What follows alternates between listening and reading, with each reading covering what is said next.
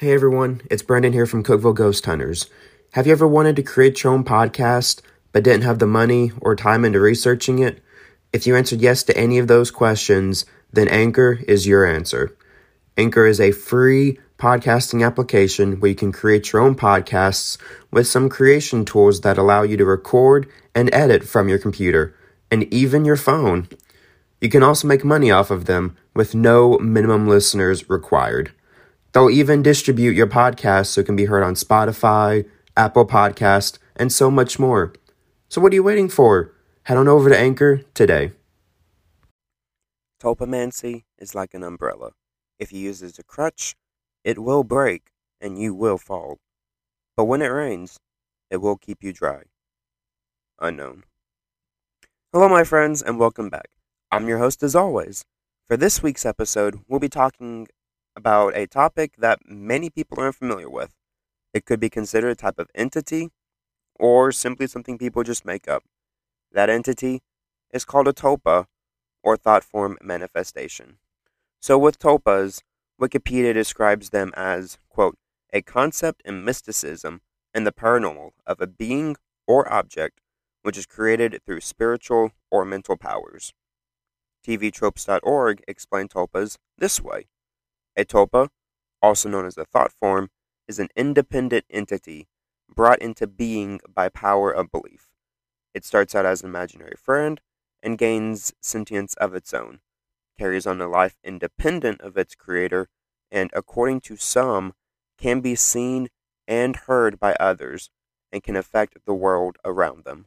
So, in a previous episode, I do believe it was the se- yeah, the uh, second one, which was uh, types of hauntings. I had made mention of a case about tulpas, and I'd like to go more in depth with that case, which was known as the Philip experiment. This experiment took place in 1972 in Toronto, Canada. Prior to this experiment, a mathematician named Alan Robert George Owen, or ARG for short, proposed an idea that a group of people could create an entity by meditation and connecting with this entity through seances. Owen had a psychologist from the University of Toronto oversee this experiment throughout its entire duration. Owens had taken inspiration for the experiment by researching what is referred to as tulpamancy, which is often tied to Tibetan Buddhism. We will discuss the ideas and history of tulpamancy later on, but coming back to the Philip experiment. So, the amount of people that took part in this experiment, along with Owen and Joel Whitton, the psychologist I had mentioned earlier, were eight, for a total of 10 people. The others involved in the group were Iris Owen, wife of Alan Owen, Margaret Sparrows, who is the former chairperson of Mensa. So, just a quick side note before we continue. I had never heard of this group, so I did some looking up and I found that Mensa was founded in England in 1946. Um, their their aims are to create a society that is non-political and free from from all racial and religious distinction. Uh, Mensa means table in Latin, and the organization was named because Mensa is a round table like society. So I just thought that was pretty cool. Anyways, uh, back to the podcast. Uh, the group had created a fictional story about Philip, and this is his story according to liveabout.com. Philip was a aristocratic Englishman living in the middle 1600s at the time of Oliver Cromwell. He had been a supporter of the king and was a Catholic. He was married to a beautiful but cold and frigid wife, Dorothea, the daughter of a neighboring nobleman. One day, when out riding on his estate, Philip came across a gypsy encampment and saw there was a beautiful, dark eyed, raven haired gypsy girl named Margot and fell instantly in love with her. He brought her back secretly to live in the gatehouse, near the stables of his home. For some time he kept his love a secret, but eventually his wife Dorothea found out about Margot and accused her of witchcraft for stealing her husband. Philip was too scared of losing his reputation and his possessions to protest at the trial of Margot, and she was convicted of witchcraft and burned at the stake.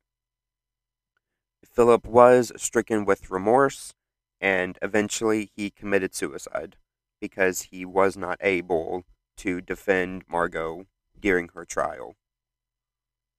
So, with the complete backstory of Philip out of the way, the group thought that they needed to create a sketch of him just so they could visualize what he looked like.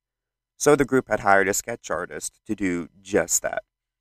So, with the fictional story of Philip and the sketch created, the group started in September of 1972. The group would meet informally and would talk about Philip in a like a brightly lit room. Some members would report feeling a presence, but nothing beyond that. The experiment went on for about a year at this point with no results. During this time, the group decided to change their approach and conduct seances in a dimly lit room. Now, I could not find the exact time span that their seances took place, but eventually, through these seances, the group started receiving tapping sounds. They would begin asking questions, using one tap for yes and two taps for no. With this system of taps, they were able to ask this entity that they believed to be Philip questions, and this entity would answer based on the information the group had of Philip. So basically, questions the entity that was asked that the group had not written down, the entity could not answer. So, for example, when the entity was asked how many wives it had, it would respond with two.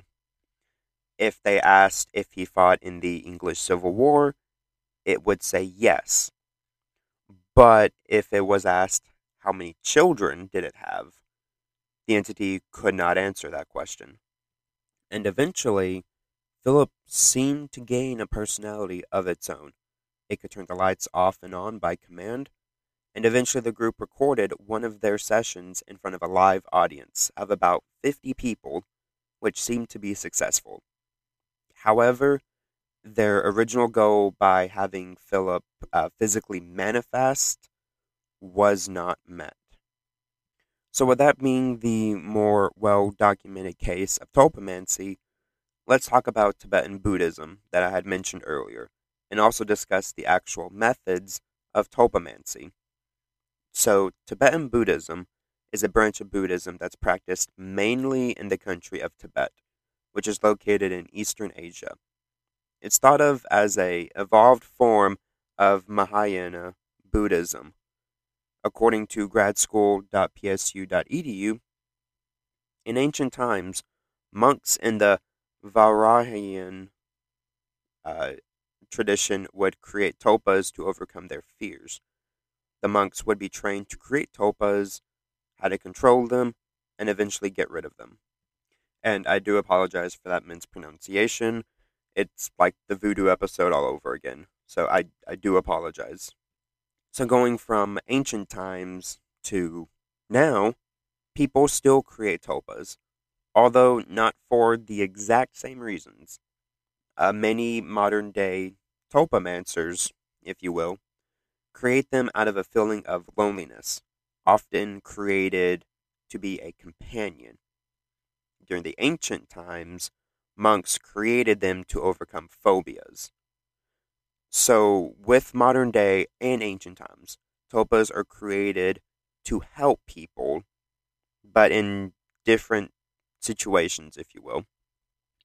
Modern day tulpamancy is kept alive thanks to the internet and has no signs of slowing down. So, with all that information out of the way, let's look at different methods of creating a tulpa. The website tulpa.io states there are four main steps to creating a tulpa. They are step one, make absolutely sure you want a tulpa and can handle the responsibility. The only way to go back once they've developed is to outright murder them. If you're not willing to do that, you better be sure you can stay committed throughout the entire process of development because you cannot just put away your tulpa once you get bored of them. Step 2 states to choose a form for your tulpa. Don't worry about them not liking it, they can change it however they want. If you notice their form keeps changing slightly, don't fight it. It might be them altering their form deliberately. Practice imagining the form whenever you talk to the tulpa. So, with that, basically what you're doing is you're using your energy during, like, you don't have to do seances during this, but basically you just imagine what you wish your tulpa to look like in your mind, and then you focus solely on creating this tulpa in the image that you want it to have. Step three is to pick a personality. You can either go trait by trait or just get a general feel of them. Then either tell them about their personality as a form of narration or talk to them as though they already had that personality. And the last step is talk to them a lot. This is called narration, and it's the most important part of tulpamancy. It doesn't matter what you talk about, just as long as you constantly talk to it. Eventually, they'll respond to what you say. So, I know that this episode was a little bit shorter than all the others, but I would like to end it with some food for thought. Another podcast I listened to called Graveyard Tales have covered tulpas, and I'd highly recommend you check them out. And they also made some interesting points.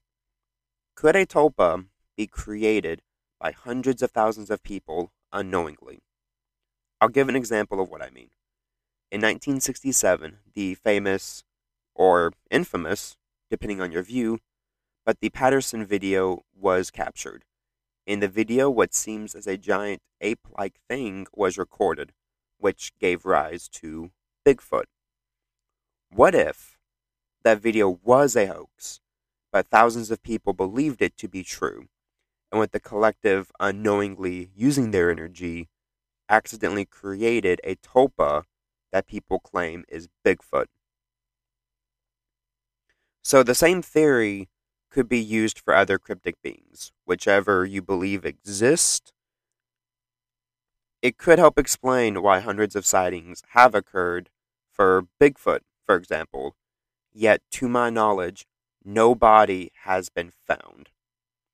What if Bigfoot, uh, Loch Ness Monster, just all of these that people believed exist, what if they're all just thought form manifestations? Of course, there's no evidence of that. And it is just a theory at the end of the day. But what do you all think about that? Uh, one last mention before I end. I do understand we are a few months from Christmas, but I plan on telling ghost stories for the episode that's released the week of Christmas.